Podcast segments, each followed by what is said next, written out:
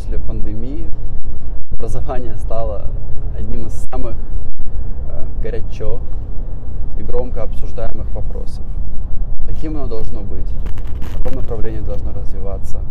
Какие должны быть занятия? Аудиторные или онлайн? Что делать с тем, что преподается? И многие другие вопросы. Мы с Марком находимся внутри системы образования.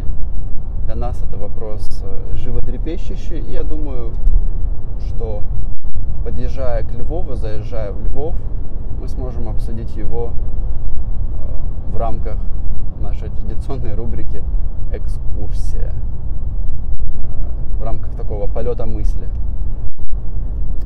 Ну что, я знаю, Марк, что ты пишешь работу, которая посвящена образованию в условиях пандемии. Что ты пытаешься бороться с этими вопросами. Самый настоящий страгл с э, мыслителями, с громкими именами, которые тоже в этом направлении думают. Я знаю, что ты прочитал книгу Латура, mm. которая этому Паскаль Елена. Елена.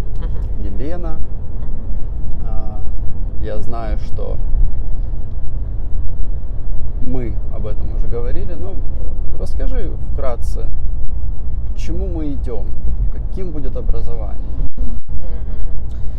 Ты совершенно точно отметил, что я сейчас думаю а, в эту сторону и буду ближайший год еще думать в эту сторону, а, потому что действительно образование, система высшего образования радикально изменилась под влиянием пандемии.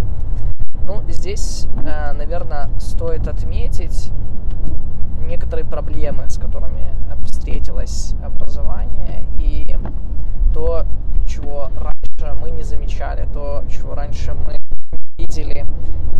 Я сразу хочу сказать, что пандемия, а, как любой кризис, имела как положительные, так и отрицательные последствия.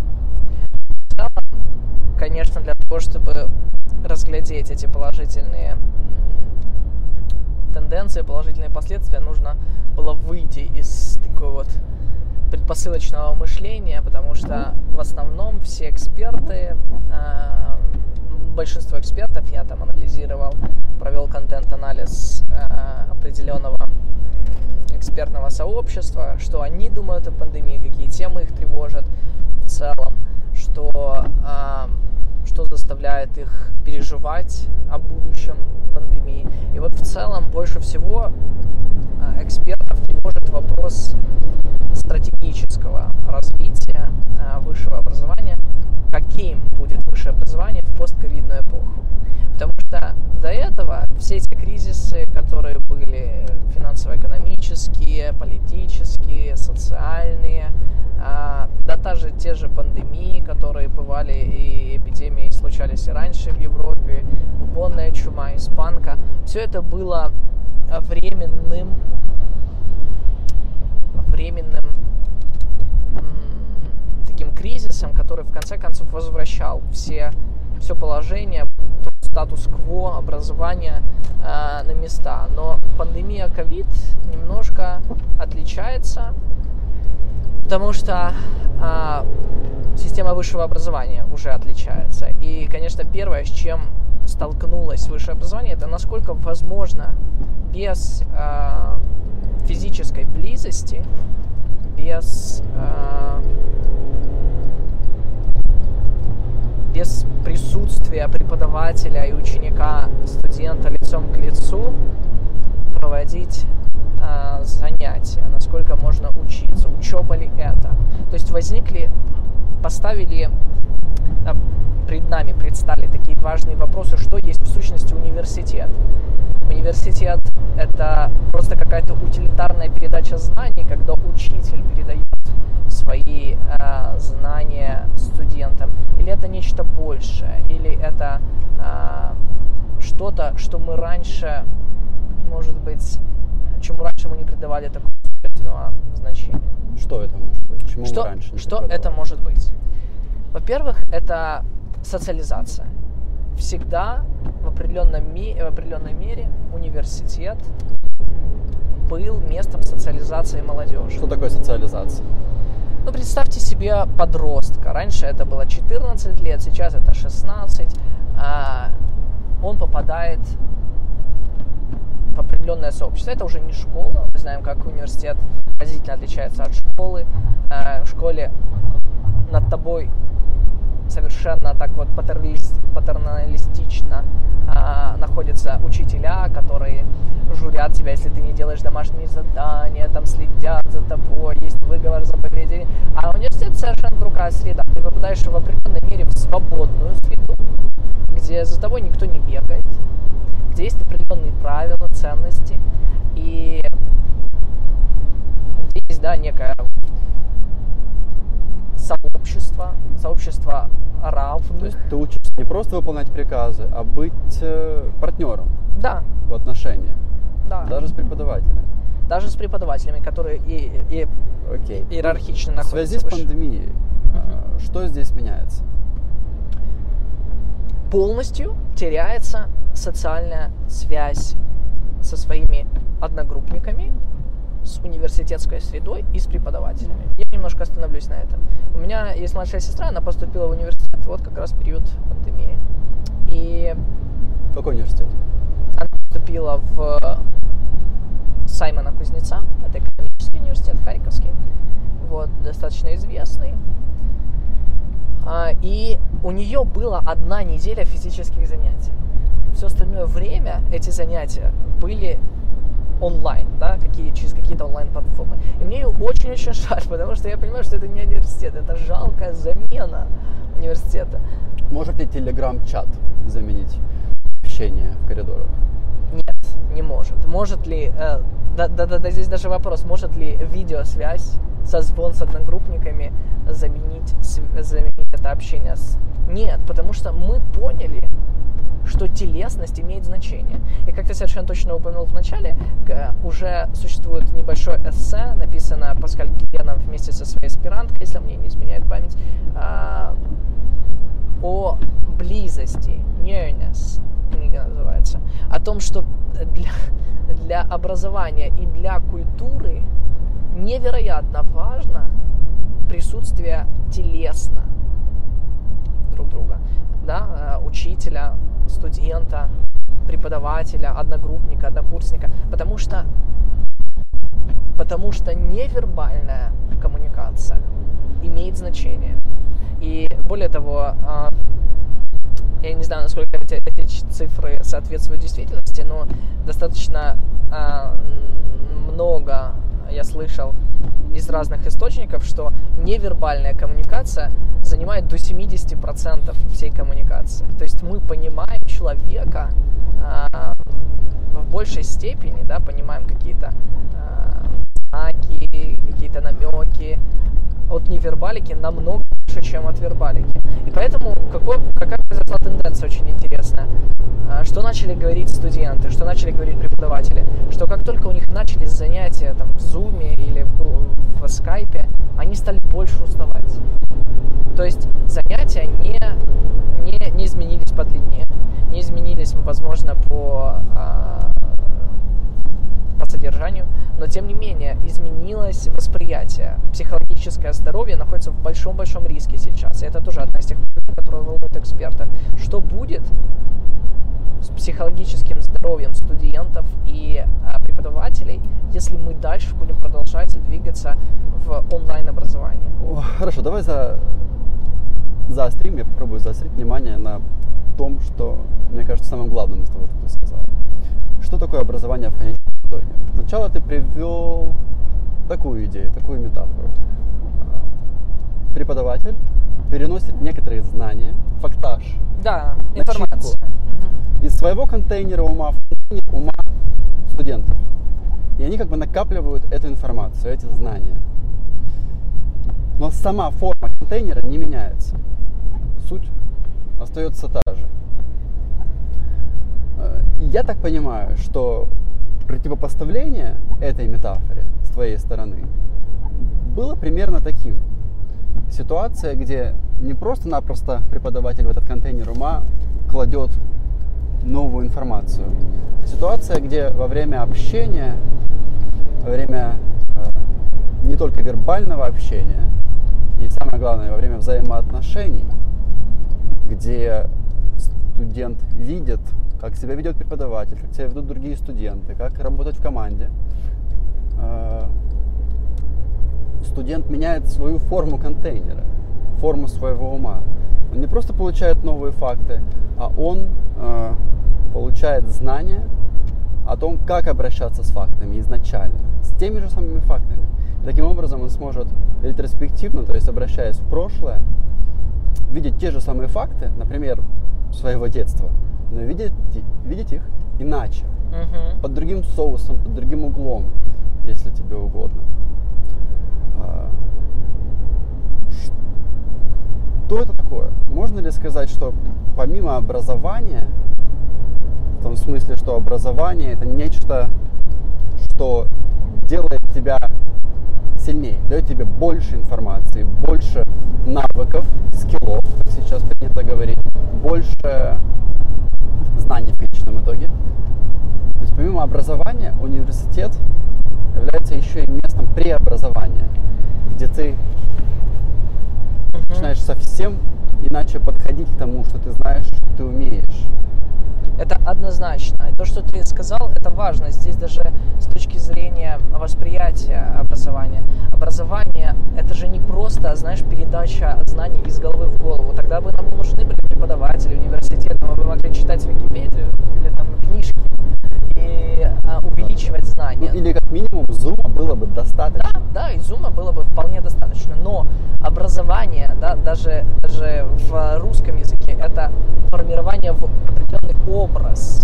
Потому что образ мысли, образ жизни, да, и здесь, конечно, очень, очень а, прослеживается какая-то такая вот э, религиозная, да, такая библейская э, метафора, в какой образ, да, в чей образ мы созданы, в чей образ и подобие. И в целом университет призван не просто вводить в социум э, молодежь, не просто вводить в социум э, юных, да, э, участников общества, но он призван формировать этих участников, делать их зрелыми личностями, которые способны критически мыслить, которые способны а, отличать да, белое от зерен, которые способны а, формировать, собственно, мировоззрение. Я считаю, что это одно из важных элементов, важных характеристик университета. Он должен формировать мировоззрение.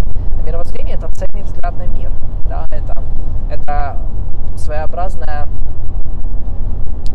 своеобразная моральная основа. И теперь мы понимаем, что у университета множество других функций.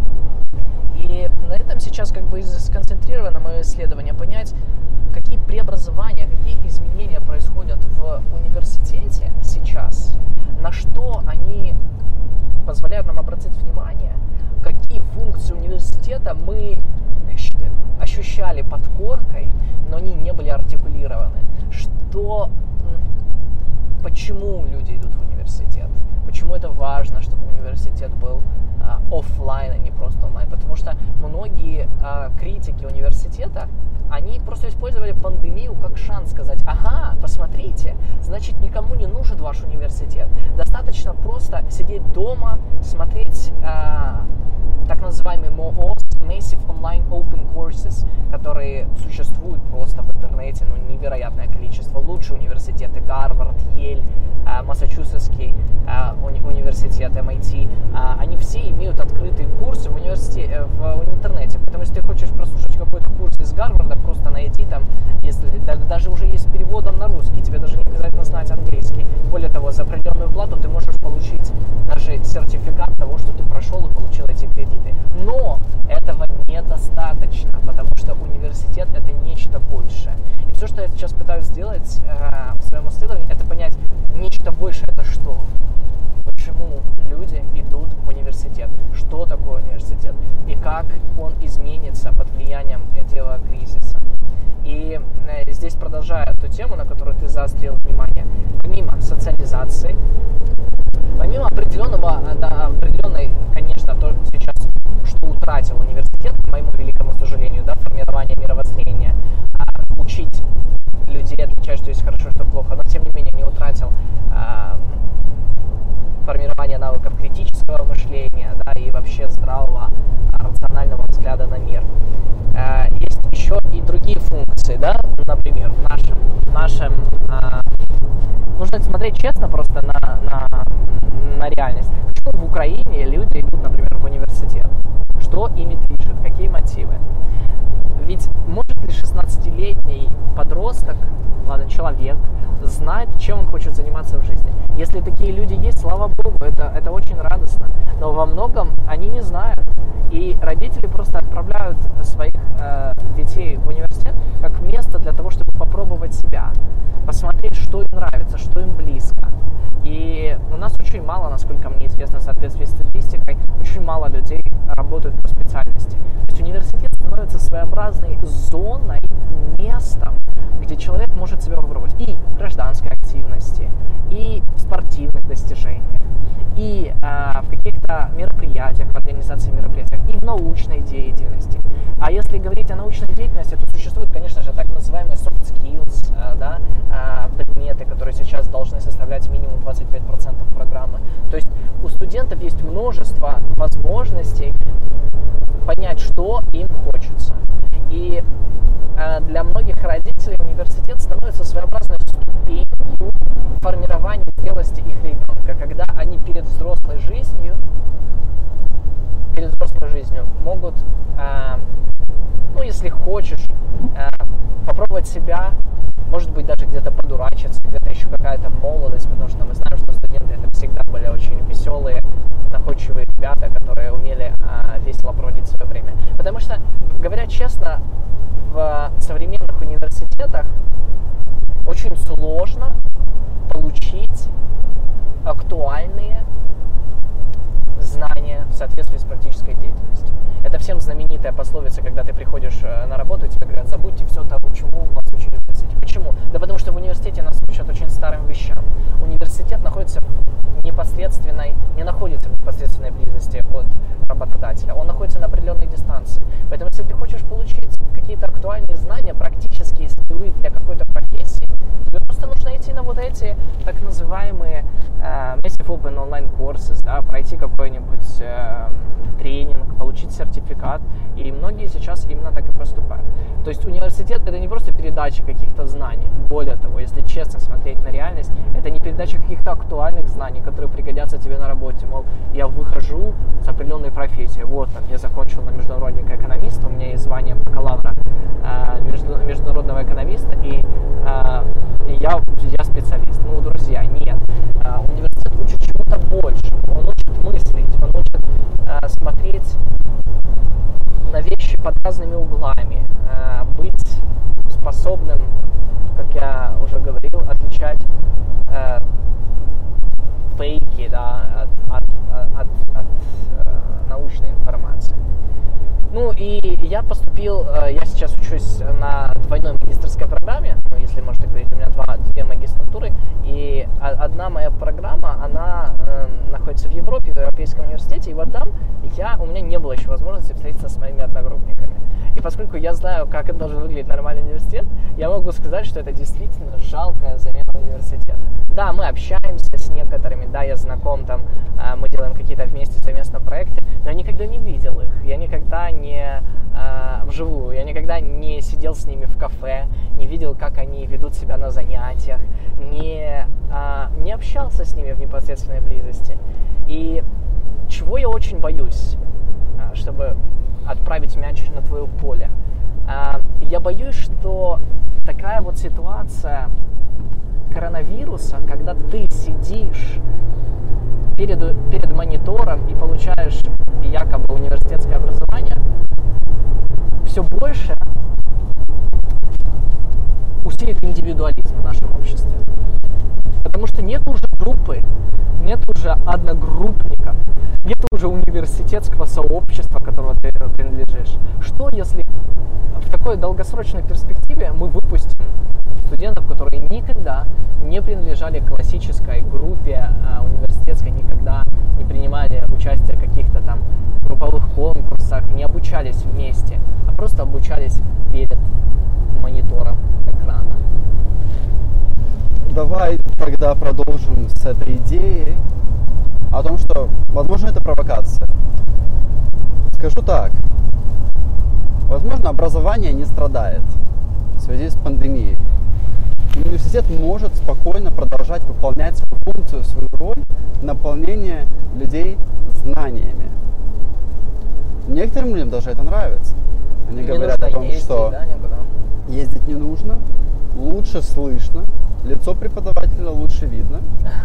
А, И функция образования, если я расшифровываю это слово образование, как то, что мой образ, то есть мое я, которое и так уже существует, просто усиливается.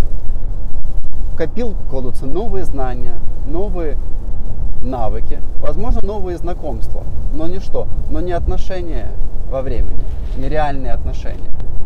И именно этих отношений, которые ты только что объяснил, которые у тебя отсутствуют с твоими европейскими коллегами, студентами, являются тем полигоном, где происходит не просто образование, где твой образ усиливается, а где происходит твое преобразование, где твои ошибки в отношениях, неправильные слова, м, цоканья, какие-то а, а, сплетни, которые ты не подумав расширил насчет твоих товарищей, учат тебя не просто лучше в следующий раз сплетничать, а иной раз бьют тебя по рукам и меняют твой образ в целом, меняют твое я, заставляют тебя пересмотреть свои изначальные установки, делают тебя другим человеком, другой личностью, воспитывают в тебе другой образ человека. И именно этим изначально занимались университеты, в отличие от школ.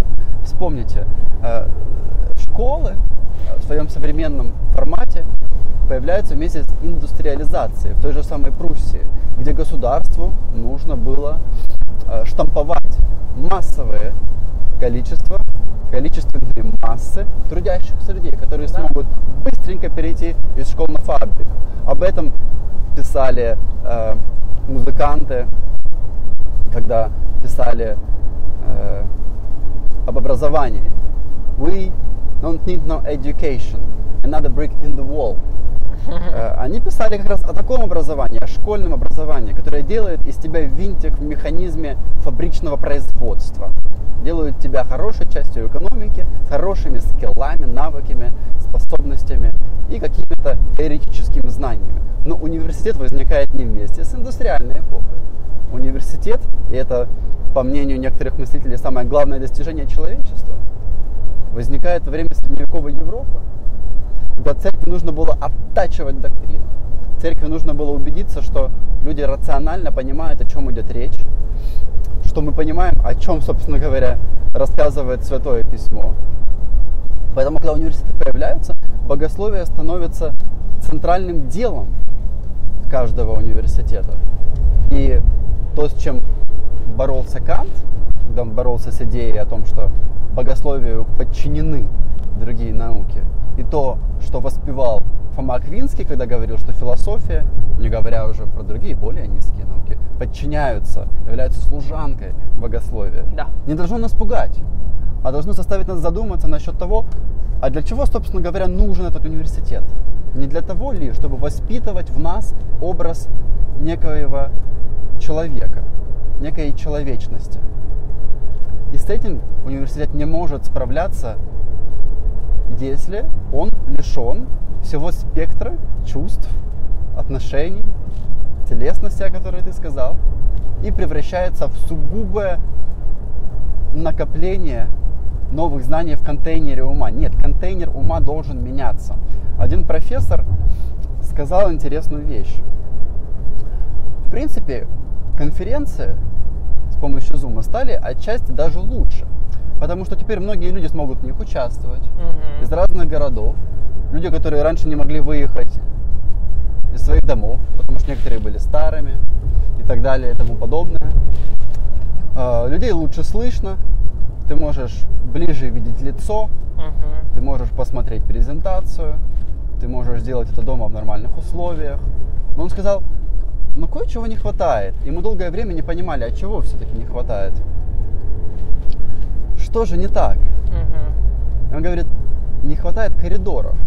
Общения в Да, коридорах да. после конференции, Сто между процентов. выступлениями. Когда вы выходите, вы знаете, у вас есть час перерыва, и вы можете выпить чаечек в ближайшем э, магазинчике или выпить пиво в ближайшем баре. Вот Мгм. чего не хватает. Потому что именно в этих разговорах, зачастую не публичных, потому что ведь люди уязвимы, люди стесняются. Например, у тебя есть вопрос к какому-нибудь преподавателю или профессору, который выступает на конференции. Правильно? Правильно. И в межах, в рамках доступного общения официального, который будет записан в зуме, ты этот вопрос дать не сможешь, потому что ты иной раз не хочешь показаться глупым, и это нормально. Мгм. Но в коридоре ты смог бы слушать, извините, есть тупой вопрос, там, Да, да. расскажите про суперсимметрию. Или что-то в этом роде. И именно этого не хватает. Э, Во многих конференциях люди пытаются как-то компенсировать этот момент, создавая специальные комнаты, где люди смогут общаться, но все это не то. Сто процентов. Все это не является живой человечностью, которую мы ни в коем случае не можем, не можем позволить себе э, потерять. И я думаю, начиная с этого момента можно связать вопрос об образовании с вопросом э, воспитания в людях некоторых качеств. Мгм. Условно говоря, воспитание любви, воспитание внимания, воспитание сострадания. Например, Роуэн Уильямс, многие, наверное, поняли давно, что это один из светочей для моей мысли, э, говорит о том, что сострадание, сочувствие – это навык. Это не какая-то часть мозга, которая отвечает за то, что мы чувствуем, что чувствует другой человек. Ага. Нет, это работа. Коллективная работа, но требующая и некоторой силы воли. Потому, чтобы открывать себя для того, что чувствует другой человек, другое животное, другой Мгм. в конечном итоге. Это требует времени, это требует реальной работы. И университет, по-хорошему и школа, конечно же, тоже, детский садик, любые, любое место, где люди встречаются в рамках каких-то отношений, неважно, братских, дружеских, э, сот- сотруднических, кооперативных или отношениях между учителем и студентом место, где эти отношения происходят, это всегда полигон для развития человеческой личности. Туда же идет внимание, туда же идет любовь. Я люблю говорить о том, что в Древней Греции образование как раз и было таким. Люди нанимали для своего ребенка какого-нибудь софиста, какого-нибудь философа, например, Сократа. Мгм. Сократ не работал за деньги, но по сути он работал с молодыми людьми. Мгм. Что это было? Почему они нанимали? Чтобы Сократ рассказал им какую-то э, информацию о мире, какие-то тайны мира? Нет. Сократ говорил, что он не знает о мире ничего. Мгм. Я знаю, что ничего не знаю. Тогда хорошо, тогда зачем он нужен? С точки зрения современного преподавателя, современного менеджера, реального э, родителя, который хочет набить голову своего ребенка знаниями и навыками, Сократ абсолютно бесполезен. Сто процентов. Иди нафиг, Сократ. Да? И в Афинах Сократа действительно тоже послали нафиг и заставили принять яду. Потому что он, собственно говоря, выполняет главную задачу философа. Какую он выполняет задачу? Ставит под сомнение богов, идолов, Афин и развращает молодежь. Ну, именно этим и должен заниматься настоящий философ. В каком смысле? Развращать молодежь и ставить под сомнение богов. Ставить под сомнение богов значит показывать современному обществу, современным людям, что король-то голый. Мгм. Звезды, за которыми они следят, Моргенштерны и остальные ребята на самом деле являются оберткой. Они не Мгм. боги, в них нет ничего, Мгм. что должно заслуживать вашего, вашего внимания. Мгм. А именно воспитанием внимания должен заниматься настоящий учитель, настоящий Сократ. И Сократ ничего, кроме внимания, своим студентам предоставить не может. Он говорит э, в одном из диалогов очень четко. Я, собственно говоря, неуч. Но есть одна наука. Да, я неуч в науках. Но есть одна наука, в которой я силен, в которой, возможно, меня, меня нет равных. И он говорит, это тао-эротика. Это эротическая наука. Но это не значит, что Сократ был каким-то эротическим гуру, мастером обольщений. Нет, это значит, что он знал, куда нужно обращать внимание, что находить важным. Мгм. Он знал, что имеет значение. И этим он делился со своими студентами. Но как? Он, Живя. опять же, передавал им информацию по поводу того, важным является Вот э, это. следить за машиной в «Шевроле», которая находится впереди меня, или следить за знаками дорожного внимания. Нет. В этом и, извините, прикол значимости и распознания важности. В том, что сейчас важно одно, потом важно другое. Сейчас я не вижу знаков. Мне нужно обращать внимание на колею, потому что во время снегопада бывает сложно перестраиваться. В другой момент мне нужно посмотреть на знак. Знак показывает мне сейчас, что налево нельзя поворачивать. Я и не буду. Что такое распознание значимости с точки зрения водителя?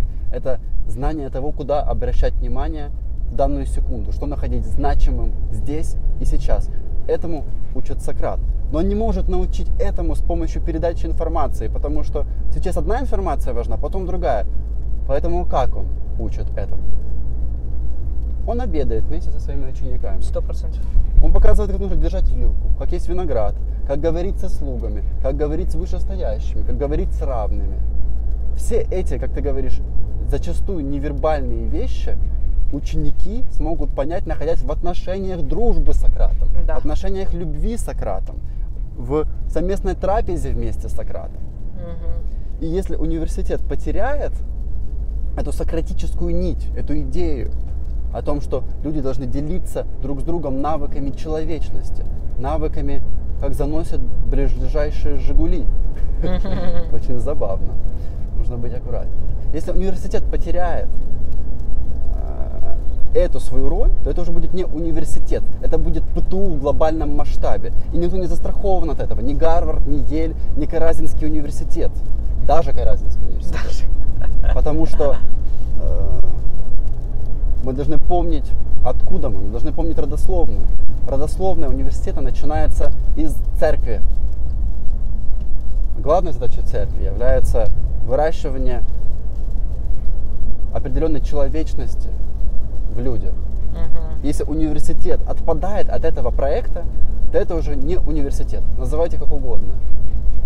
Профучилище, техникум, Мгм. школа ремесленников. Мгм. Но это не университет.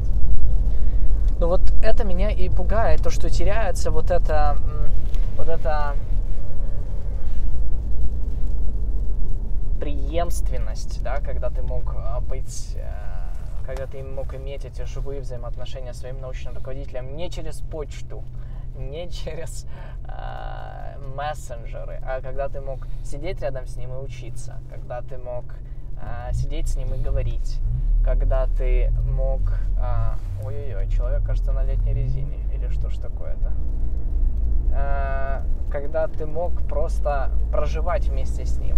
Я замечу, что, ну, так же делал не только Платон, Иисус так делал, да? Он жил со своими учениками, они видели, как он живет, и они наследовали, они перенимали его образ мысли, образ действия, образ жизни. Помнишь, главный, первый вопрос учеников, которые приходят к Иисусу учиться, Где ты живешь? это не вопрос да, раскройной тайны мира. Это вопрос, где ты живешь, на который он отвечает, пойдемте покажу. Пойдем. С этого начинается настоящее образование. Мгм. С этого начинается Евангелие.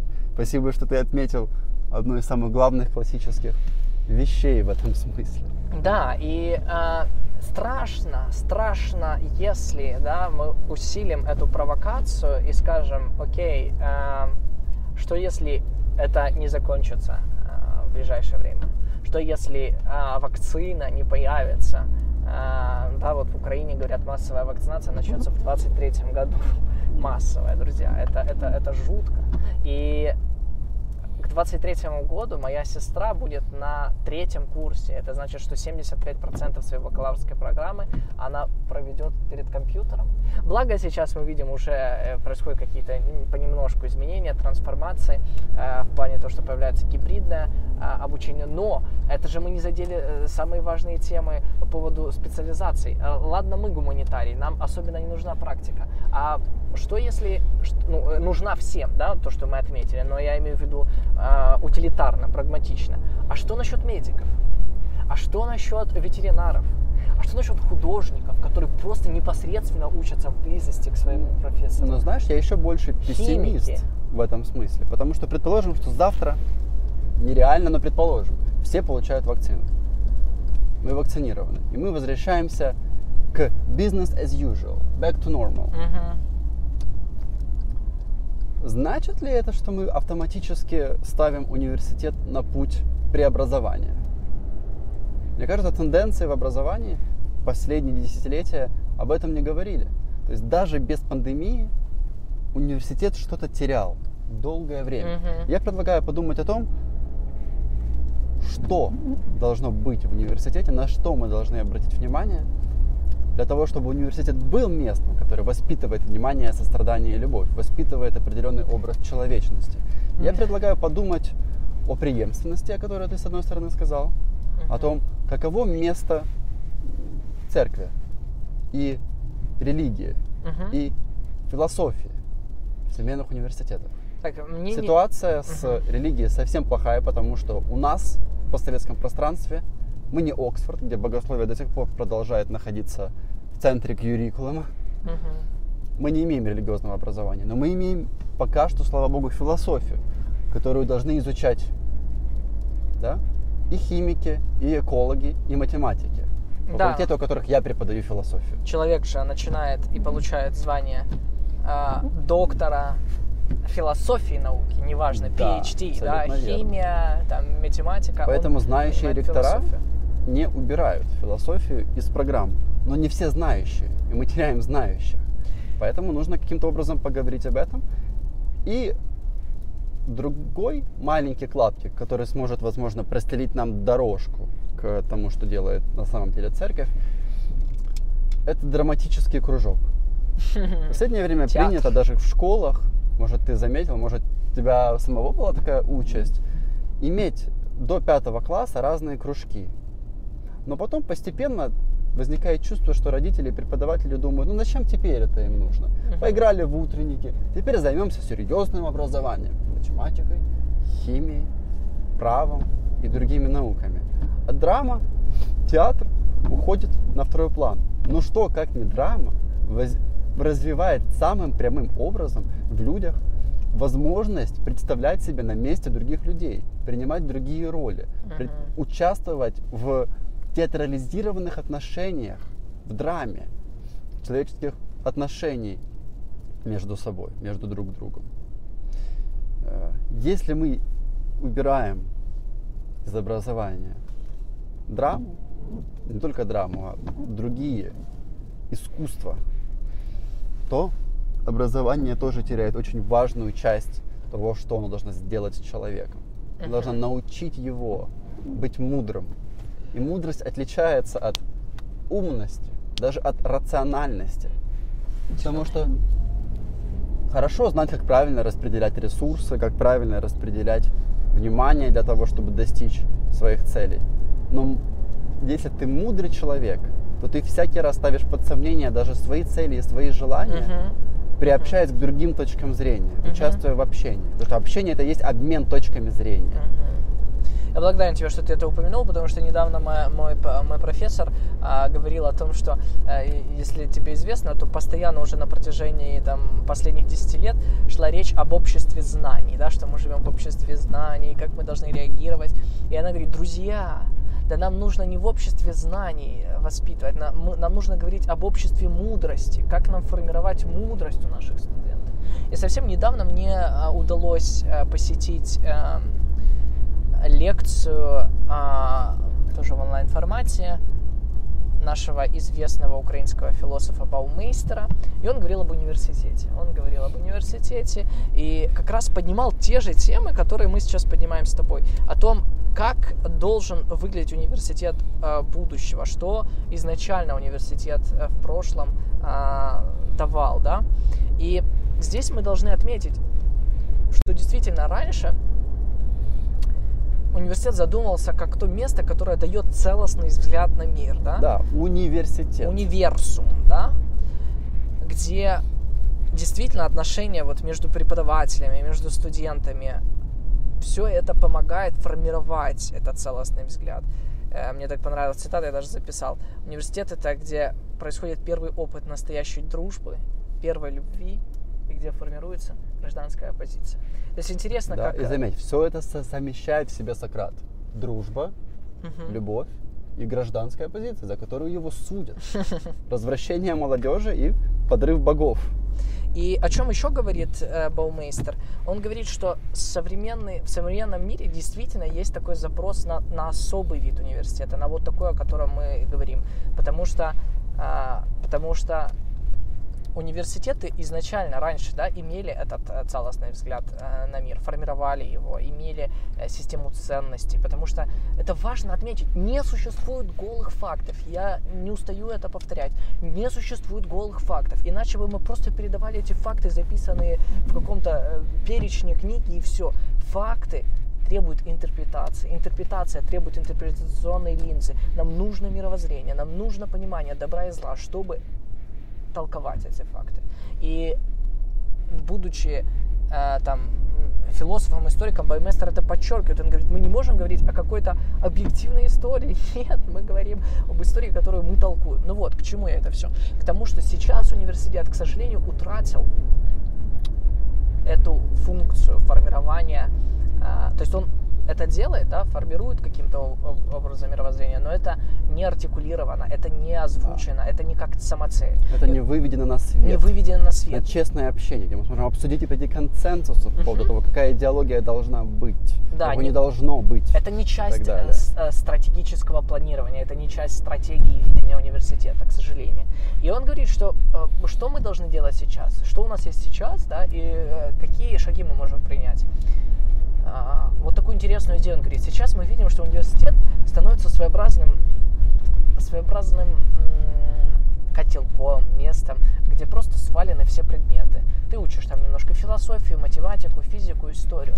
Но он говорит, но нам нужно связать все эти предметы.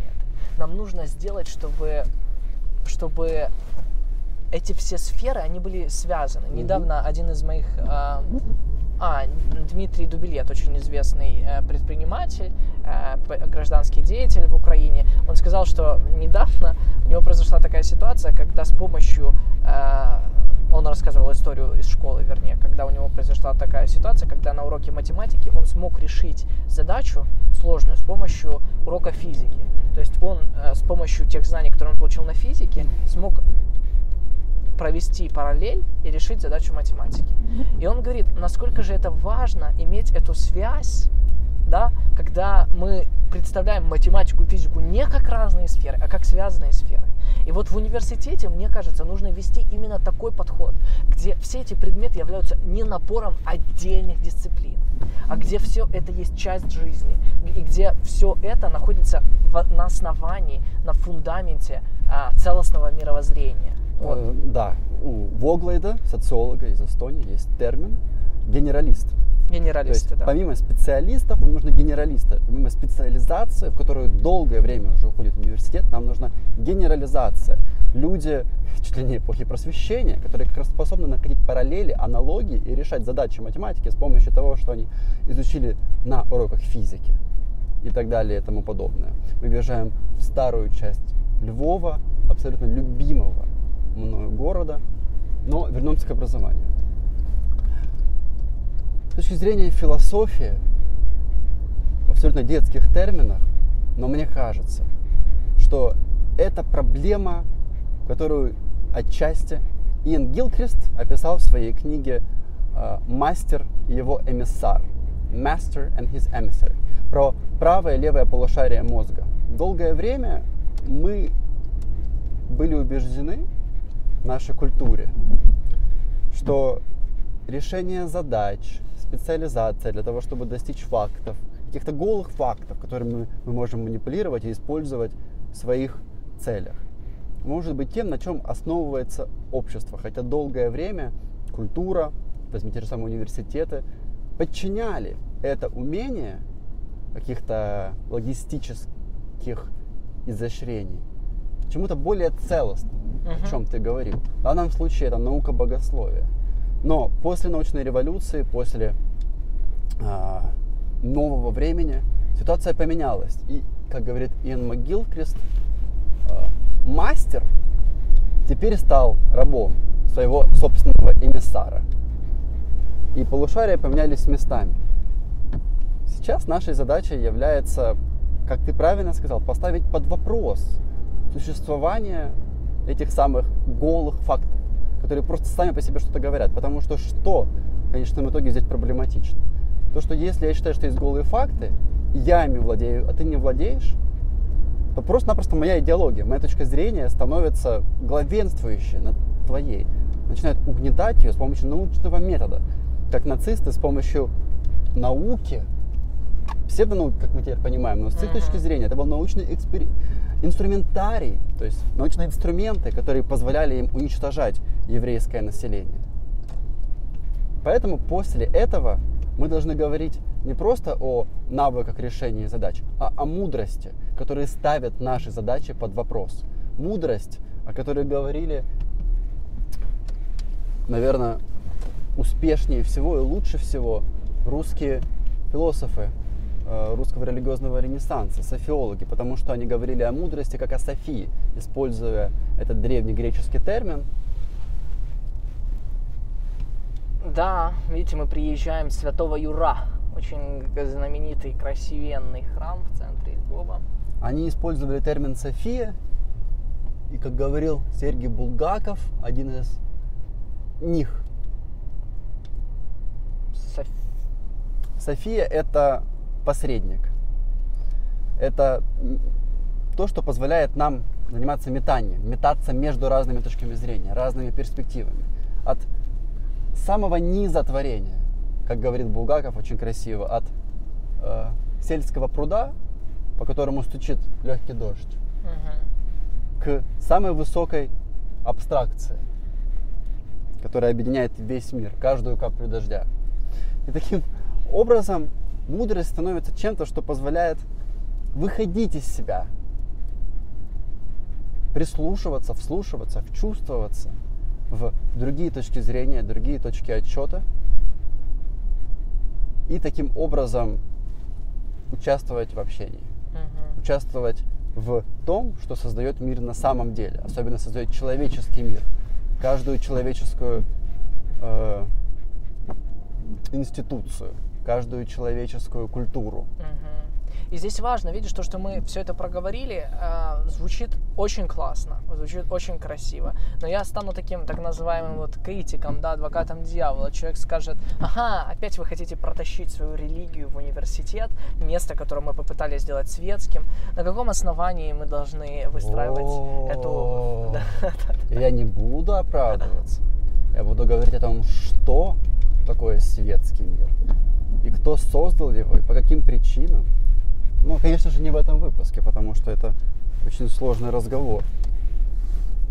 Да, Но вкратце, светкость – это часть той же самой проблемы, где мы думаем о том, что если мы уберем эту надстройку богословия, эту надстройку религии из общества и просто-напросто позволим людям сойтись в некой политической сфере, мы получим сразу же Макиавелли, который говорит о том, что вся эта сфера должна быть местом, где государь упражняется в манипуляции. Именно, именно. Он не должен верить в что-то, он должен создавать вид, что он верит во что-то.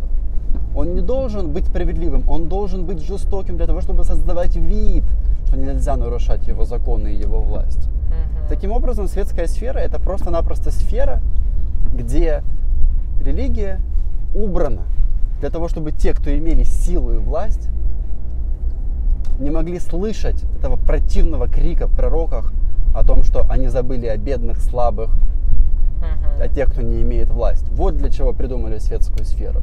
Для того, чтобы государям, власть имущим, никто не мог даже и заикнуться о том, что их власть чем-то ограничена, о том, что кроме сил есть еще что-то. Давай вернемся к Сократу. Один из самых его главных и великих споров был обращен Да,